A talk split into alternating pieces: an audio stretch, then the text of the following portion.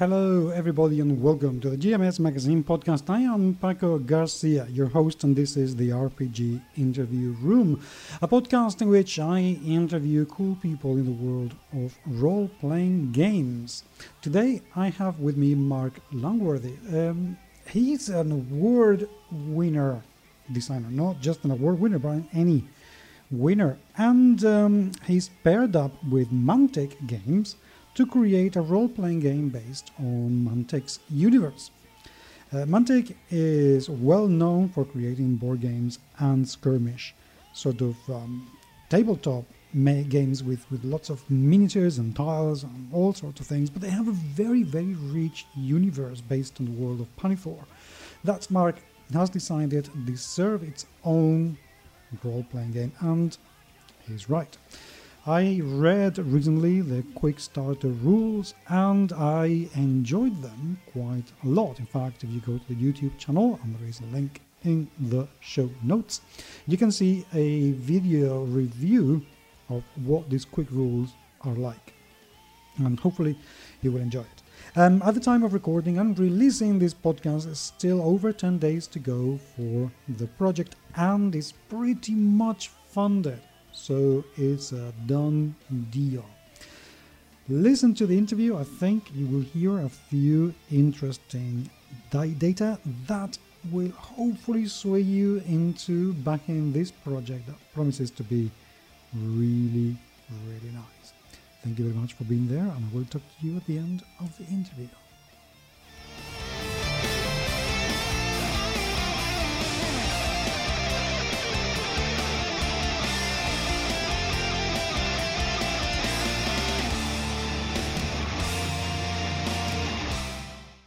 Marc, welcome to the show, sir. I have never, ever in my entire podcasting life had you in my show before.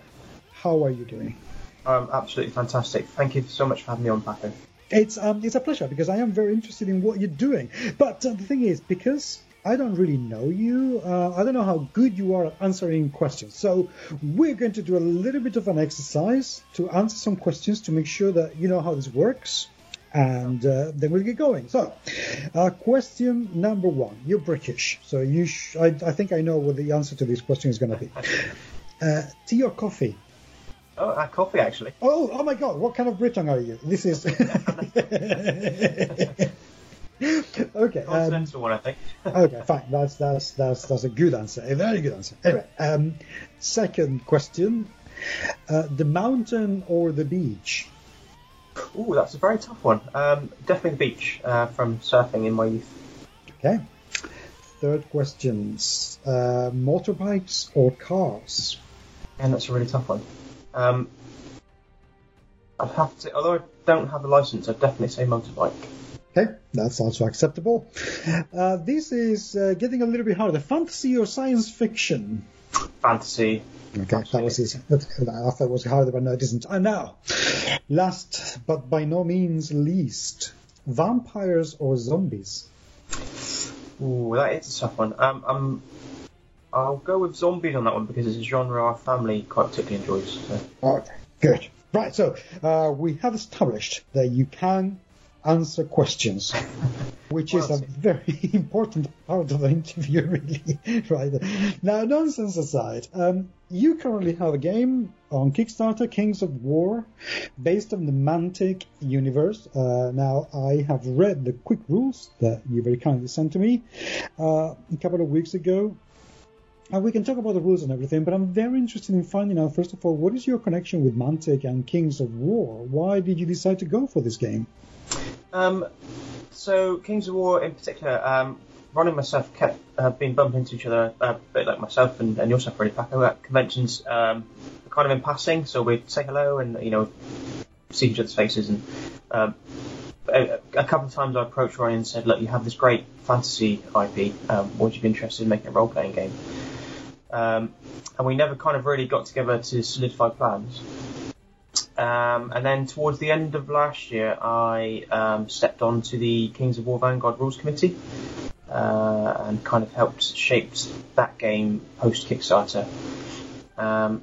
And I also won my Ennie towards the end of last year, which was a kind of great honour as well. So I kind of took the package to Ronnie and said, hey, you know, I'm on the rules committee. I've won an award, so you can kind of see that I hopefully know what I'm doing. So we kind of sat down and had a serious chat from there. And it, you know, I've had a real good grounding in Mantic. Mantic's wide range of products for a good few years, thanks to a local Pathfinder living nearby. So it all just kind of naturally it came together, really. What has it been like working with them in order to create a new product? Because I know that the Mantic universe is evidently quite rich, but their speciality is kind of board games, war games. Were they familiar with role-playing games and the development of RPGs, or has it been a really steep learning curve? It's. I mean, first off, Mantic are absolutely brilliant to work with. They have some really passionate people working in the background that they don't usually get to see, but they're very interactive community. We've a great connection with Winged Hussar, who are Mantic's kind of publishing branch for novels. So it's been great to kind of work in that triangle to bring the whole package together. And that's really where I've stepped in, because Mantic, like as you've already said, they specialise in board games and skirmish rule sets and war games. And they really were looking for somebody to step forward and take on that RPG expertise to develop into areas that they perhaps knew they were uncomfortable with themselves. And what has it been like for you to develop something from an already known universe, to do something that wouldn't clash too much with their rule sets and their lore, their absolutely everything? It's daunting to start with. But it's been a real honour and privilege, and we kind of, when we sat down to, as in myself and my partner, our kind of in-house team to conceive Kings of War, the role-playing game, beyond myself and Ronnie talking, there were kind of a few key steps or key elements we wanted to hopefully bring new players to the setting, but also give something back to the fans that love the setting as well. And one of those that we wanted the epic scope, because it is an epic setting. So we kind of brought that into the campaigns, where players become the kind of kings or queens of their particular campaign. Not that's where they have to go if they don't want to. Obviously, it's an open world and a very sandbox setting. So that's what we wanted to bring in, the epic scope. And also the crossover elements. They have some fantastic games already in the setting in Pannithor, so we wanted to people to be able to access those through the RPG if they wish to. Like I say, it's been quite a daunting project, but very, very rewarding. Well, I mean, thus far, taking a look at the quick rules, thus far, it is looking like a very polished, finished kind of product. Evidently, I don't have everything that you're going to publish, but it seems like the direction that you are taking the game is pretty clear. It looks like it's finished. We're undergoing playtesting still, and to be honest, that will probably be the case until right up until we're pretty much ready to print, I think. Yes. So a lot of the kind of the hood work has been done, and we've been playtesting for a long time now, with various groups from around the world, really, both from people familiar with Mantic and also people not familiar with Mantic, which has helped give it that polished feel. And like I say, I very much tackle projects as a collaborative effort, so I might think that something's a great idea, but actually it might sound like a great idea to myself, but not particularly to other people, which generally when my partner steps in, she's kind of like, no, you need to think about this, to keep me grounded. So, yeah, I appreciate that you've kind of taken that from the quick start, and that's very kind of gratifying to hear. Thank you, Matthew. Well, the thing about the quick start rules is that when I was reading them, I feel sometimes when people publish these kind of rules is that they are very restricted to just the adventure that they're going to publish, or just to give you a little glimpse. But the thing is, if you added just those rules to a game, they're pretty much there. Yes, there is information that's lacking, of course. We don't have a whole list of powers, we don't have a whole list of spells, that sort of thing. But the combat is all there. The how to handle challenges is all there.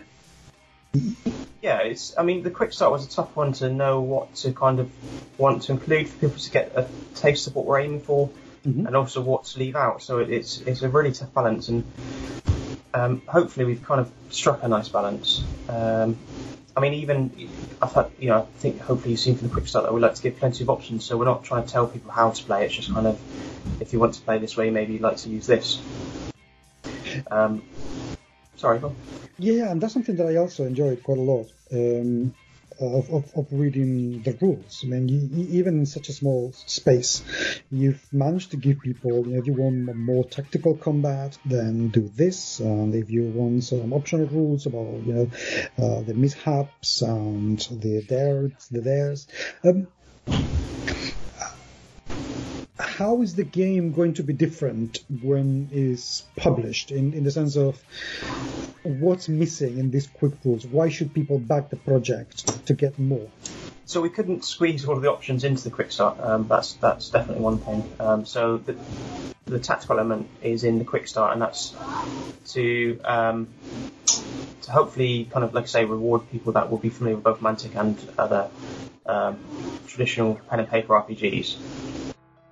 But in the core book, we'll provide options where you can have a more narrative style of combat, so it can really free flow between the keywords and the GM and the players telling the story using the keywords and elements to drive the combat, mm-hmm. Rather than specifically on dice rolls and interpreting every roll. Again, that's the same with social combat. So say social combat, social encounters. So we'll have kind of structures to build relationships, which is very particularly prominent when the players are aiming towards becoming rulers and or prominent people in the setting. You know, kingdoms and queens and kings will need to establish political boundaries and all sorts of tasks that they'll need to look at in the later stages of the campaign, that is. Powers we really delve into, so I mean they're really kind of the two things that I really am passionate about for the system, the keywords and powers. So powers and the options that you can introduce with the NPCs and creatures there are great fun as well. Tell me a little bit about the rules, the TriCore system. How does it differ from the rules that you used to play Mantic board and skirmish games? So initially when we sat down with TriCore, I kind of tackled it from a superhero genre, and it was a bit of an eye-opener, taking it to various conventions and listening to lots of feedback. So we really stripped the system back and tackled it from a very basic concept and built it back up.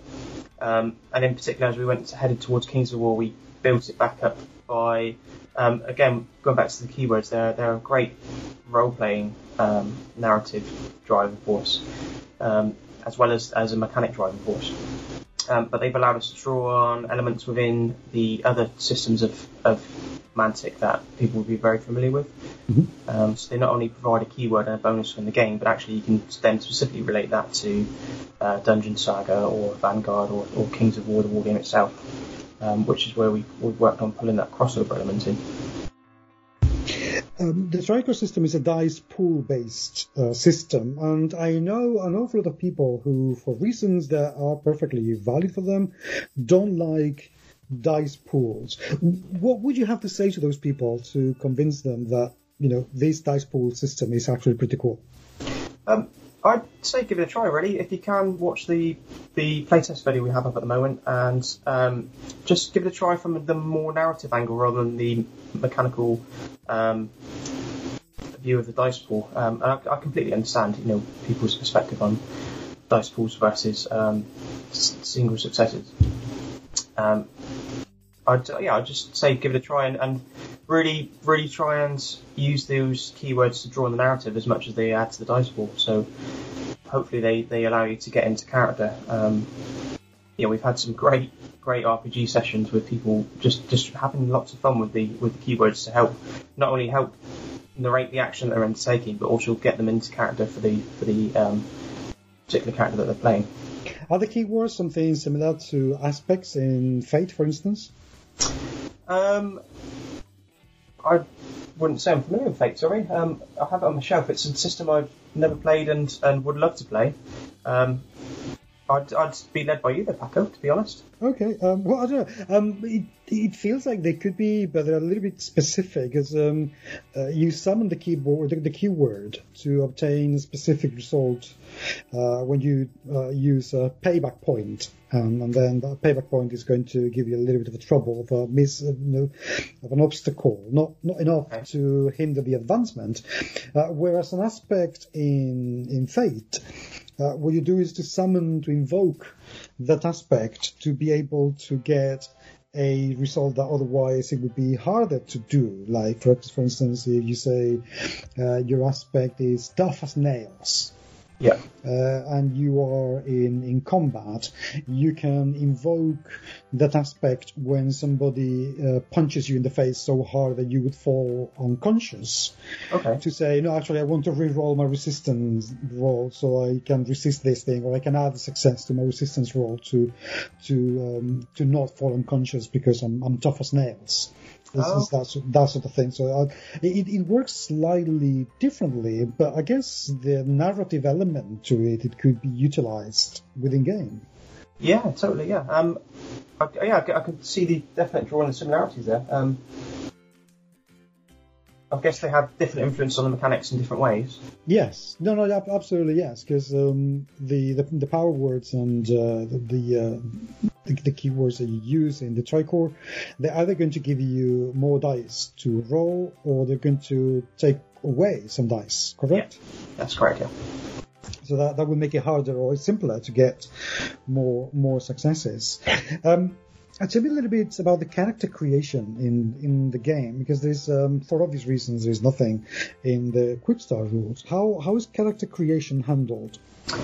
So again, we've really streamlined character creation to just allow people to get straight into the action without spending hours on character creation. But the keywords again will allow people to really build that character background for themselves and the role-playing traits and tips for themselves. It's called TriCore because the core dice board you've mentioned is based around 3d10. So there are the core ranks within each of the three stats: body, mind, and social. And then players can choose either body, mind, or social as their key stat, and that gives them a couple of extra ranks to add in to buy some more keywords. And then we have options in there for people to be able to perhaps reduce one of the stats, so their actual dice pool there can be lowered to 2d10 initially, to perhaps buy more powers within their archetype, which is like their character class, or additional skills. So you'll have a kind of core stat, secondary stat, and then your tertiary stat, which has no ranks in. You'll select a certain amount of trades or skills, and then your kind of race or species will add in a few of the bonuses in terms of keywords within your stats, and then a couple of trades. All tailored to that kind of feel of the kind of descriptions of Mantic's well-known and beloved races, and then you can choose a couple of powers based on your archetype, which at the moment we have from kind of Berserker or Barbarian all the way through to the Wizard.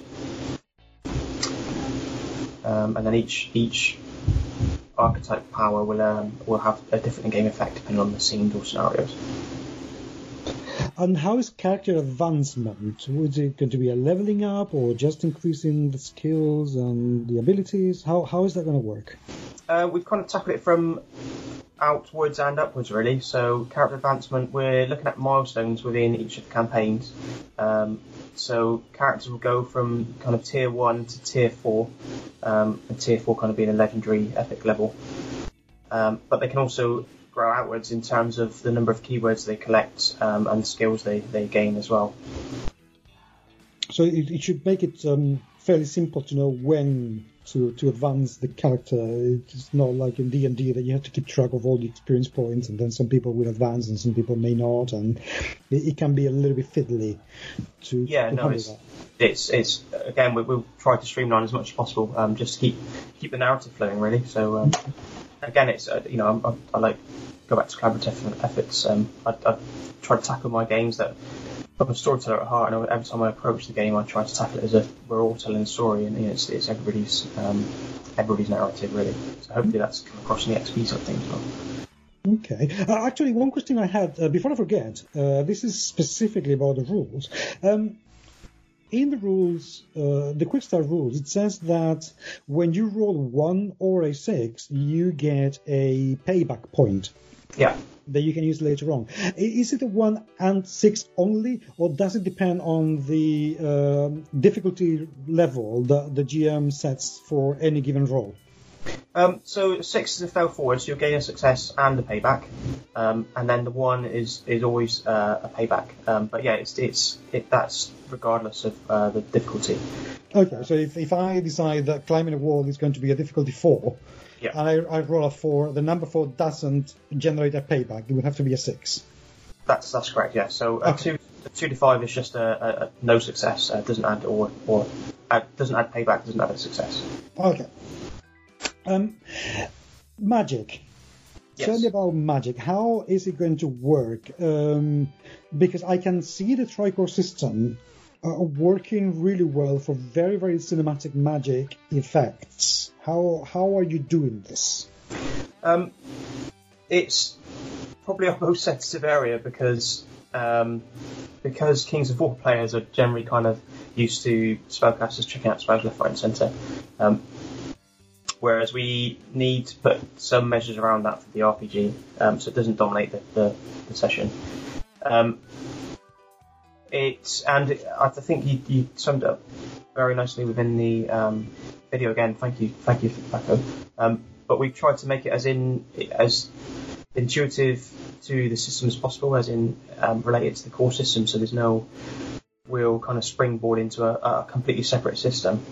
And by that I mean we're using keywords to help cast the spells, help boost the spells. And then also a number of successes on the basis of that as well. And then we have a thing called Tithe, which we didn't really want to introduce it for the quick start. There's only so much we could cram in, and we just wanted people to have fun with the quick start rather than get into the kind of, I guess, what do I want to say, the kind of more restrictive elements. It's a way of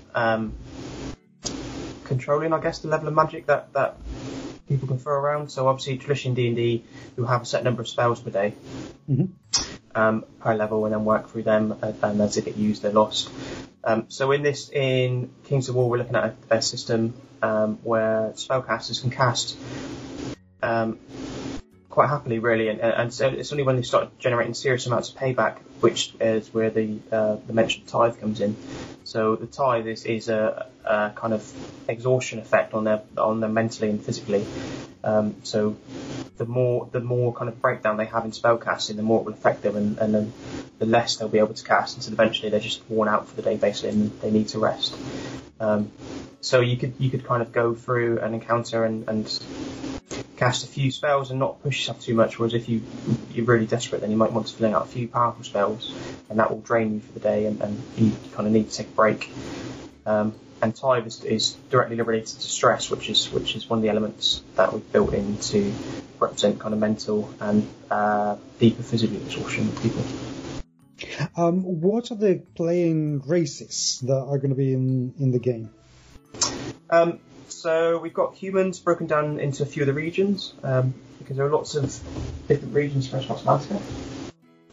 We've got dwarves, and then again elves. There are quite a lot of kindreds within Mantica, or Pannithor itself.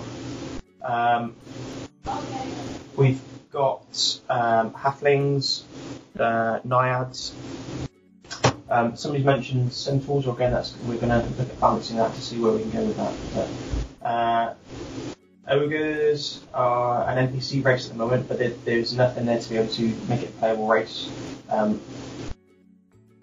within the core group itself. There's a real diverse threat, really. I'd say mainly a lot of it is broken down by regions of humans and elves. And we're also building in, because of alignments, we're not running on strict alignments. When I say strict alignments, the kind of traditional 10 alignment aspects that people might be used to through D&D. And it was a very early discussion with Ronnie in that we wanted to relate to the Kings of War alignment, so a dwarf will never work with a goblin within the game. One is, traditionally viewed as good, although they have their own view of good. Even the Basilians, who are kind of like the traditional paladins and godly driven or angelically driven society, they're quite harsh and strict with their judgments, so while they view themselves as good, it's not necessarily that other people view them as that. So we're working on that kind of free alignment basis, good, neutral and evil, and then allowing people to use their characters and keywords again to role play within that aspect. Okay. And obviously providing guidelines, if people want to go and have fun and have a dwarf working with a goblin, that's down to them. It's, we're not again, like I say, we're not here to say this is how it must be played. It's just offering guidelines to the world and the setting. Tell me about a little bit the organization of the book. What can people expect to find when they get their hands on it? I'll just pull up the page breakdown for you. I won't read it kind of verbatim, but yeah, we've got some unique elements. So there's a full timeline of Pannithor now, which we've kind of worked with Mantic to produce. I don't think it's ever been seen. I know it's never been seen before, and it's the form it will be within the book. We'll kind of have a walkthrough of Pannithor itself. So from the rather defined timeline, we'll have a walkthrough of the ages and the races and the history of some of those. From the TriCore basics again, all the way through to character creation and the breakdown of skills and archetypes. Some of the kind of gear and equipment that people can have fun with. Then GM guidance for expanding on the action and drama that's mentioned in the Kickstarter, and some of the options I mentioned earlier. There's a big chunk on magic, including some of the spells, that because the spells will obviously expand beyond the Kickstarter, and there's kind of like a universal school that most of the spellcasters will get access to. Tips for gemming. There are some kingdom building guidelines which will help GMs with, and players really, with the campaigns that we will be introducing. There's a there's a bestiary section of enough creatures for GMs to have fun with and hopefully springboard for their own creations. And then the appendices will be the crossover rules for the Dungeon Saga, Vanguard and Kings of War. Okay, so it sounds like it's going to be a pretty complete book. How many pages did you expect it to reach? Well, we've budgeted for 320. Okay. But yeah, it's looking like it will expand through the Kickstarter, so which is good all around, really. Yeah, really excited about it. Good. Now, The Kickstarter is already going on. It takes, at the time of recording, it still has another 13 days to go. Tell me a little bit about the campaign itself. What are the pledge and the pledge levels, and what can people expect to get? Well, one exciting piece of news is that we've just introduced a Kickstarter exclusive cover. Very proud of that, to be honest. We have a traditional kind of PDF level, and at that level we're offering the TriCore rule set in full PDF form, in the 320-page book that we just mentioned, and then also a kind of full 5e conversion for folks that want their rule set 5e flavoured. There's the print and PDF pledge level, which we've just had some excellent products added to by Mantic in the form of the Vanguard digital rulebook. So that's £35 for the print version, PDF version, plus the bonus from Mantic.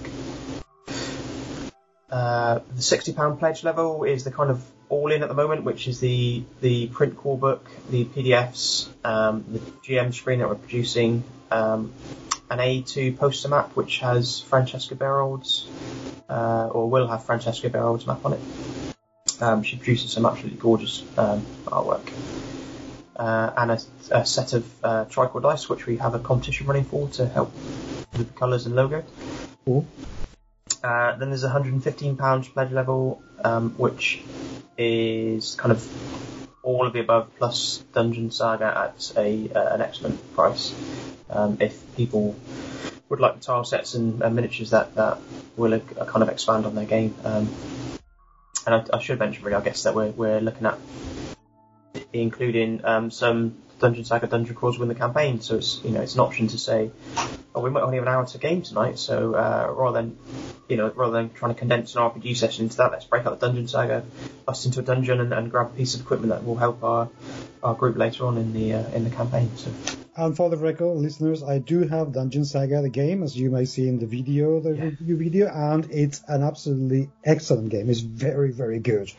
It is, yeah. We play it as family quite often, so very enjoyable. Yes, and it's actually quite light. It's not a difficult game to get to grips with. It's not one of these really hardcore skirmish games. It's quite good. Yeah, totally. Yeah, so that's why the thought was there to kind of, leap into, I think... it's obviously personal opinion, but I think we're all kind of time poor these days, with just how much activity we have going on in our lives.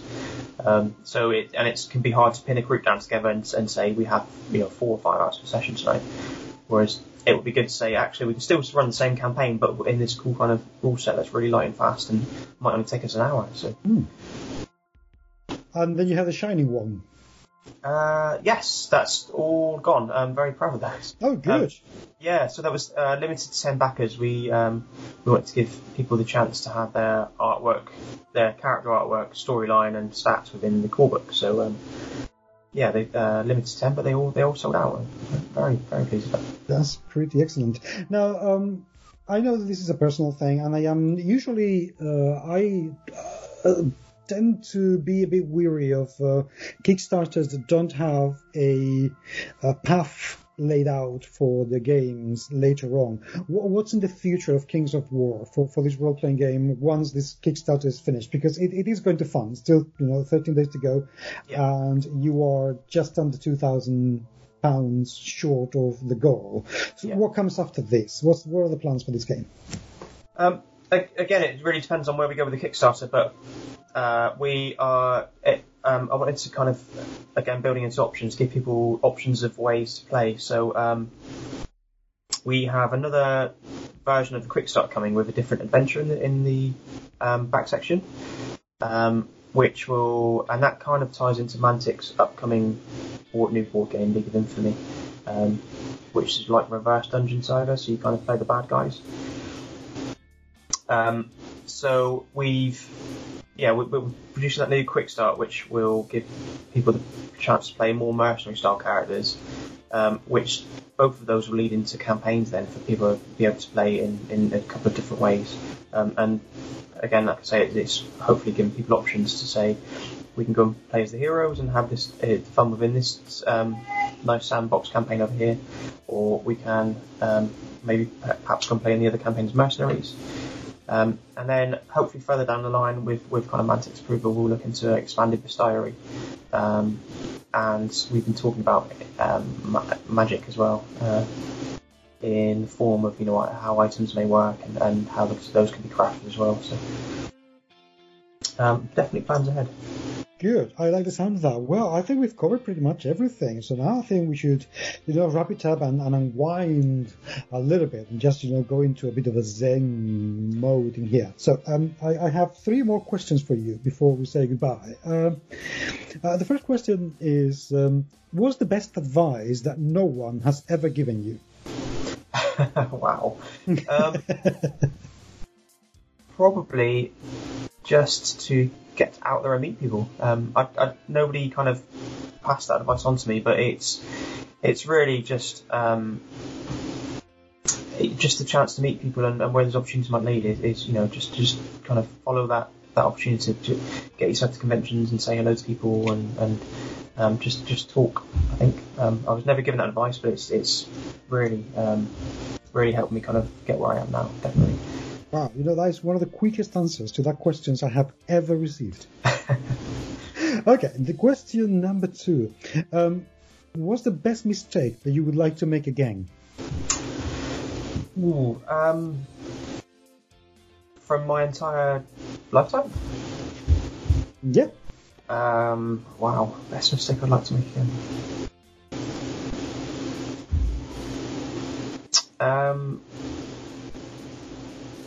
I would probably say putting my application to the army on hold. Yeah, it kind of it seemed like a mistake at the time, but it definitely helped me gain some life skills before I joined the army. So yeah, if that makes sense. Yeah. Yes, it does. It does indeed. And last but not least, imagine you have a time machine, so you can go back in time and you meet your 10-year-old self, and you tell your 10-year-old self, "Do not do this." What is this? There are probably so many options. I would say it would be. I don't know why I'm related to the army every time, but do not leave the army when I chose to leave the army. Just hang on 2 years. Okay, that's very good advice, Marc. Seriously, thank you very much indeed for being with me today. I am genuinely liking how Kings of War is shaping. I like the system quite a lot, like the cinematic possibilities that the TriCore system has to offer, and the universe of, you know, the Mantic universe should be pretty rich, so I can foresee a huge amount of very, very cool material, and everything that the Kickstarter is going to fund, because you're nearly there now. So I hope that we're going to hear an insane amount about this game in the years to come. Yeah, thank you, Mac. Like I said, thank you so much for having me on. Kind of been a fan of yours in the background for a good few years. Thank you. And the causes you champion as well. Thank you very much. That's very much appreciated. No, I say it's been very rewarding to have your very kind words about the system. Right. I will very hopefully talk to you again very soon. Yes, thank you, Paco.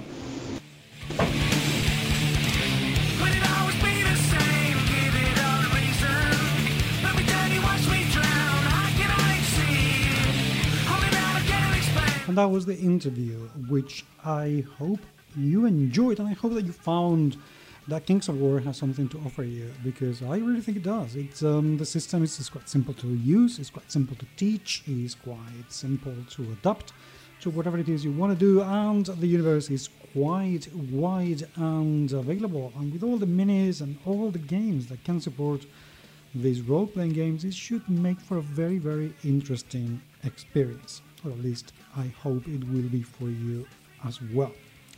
Thank you very much indeed for being there. Please leave me your comments. I'd love to hear what you have to say. You can find me on Twitter. I am at G*M*S Magazine. You can also send an email at podcast@gmsmagazine.com. Find us on Facebook, also on our G*M*S Magazine page. The music, the starting music, is Astral Doors, and the song is London Caves.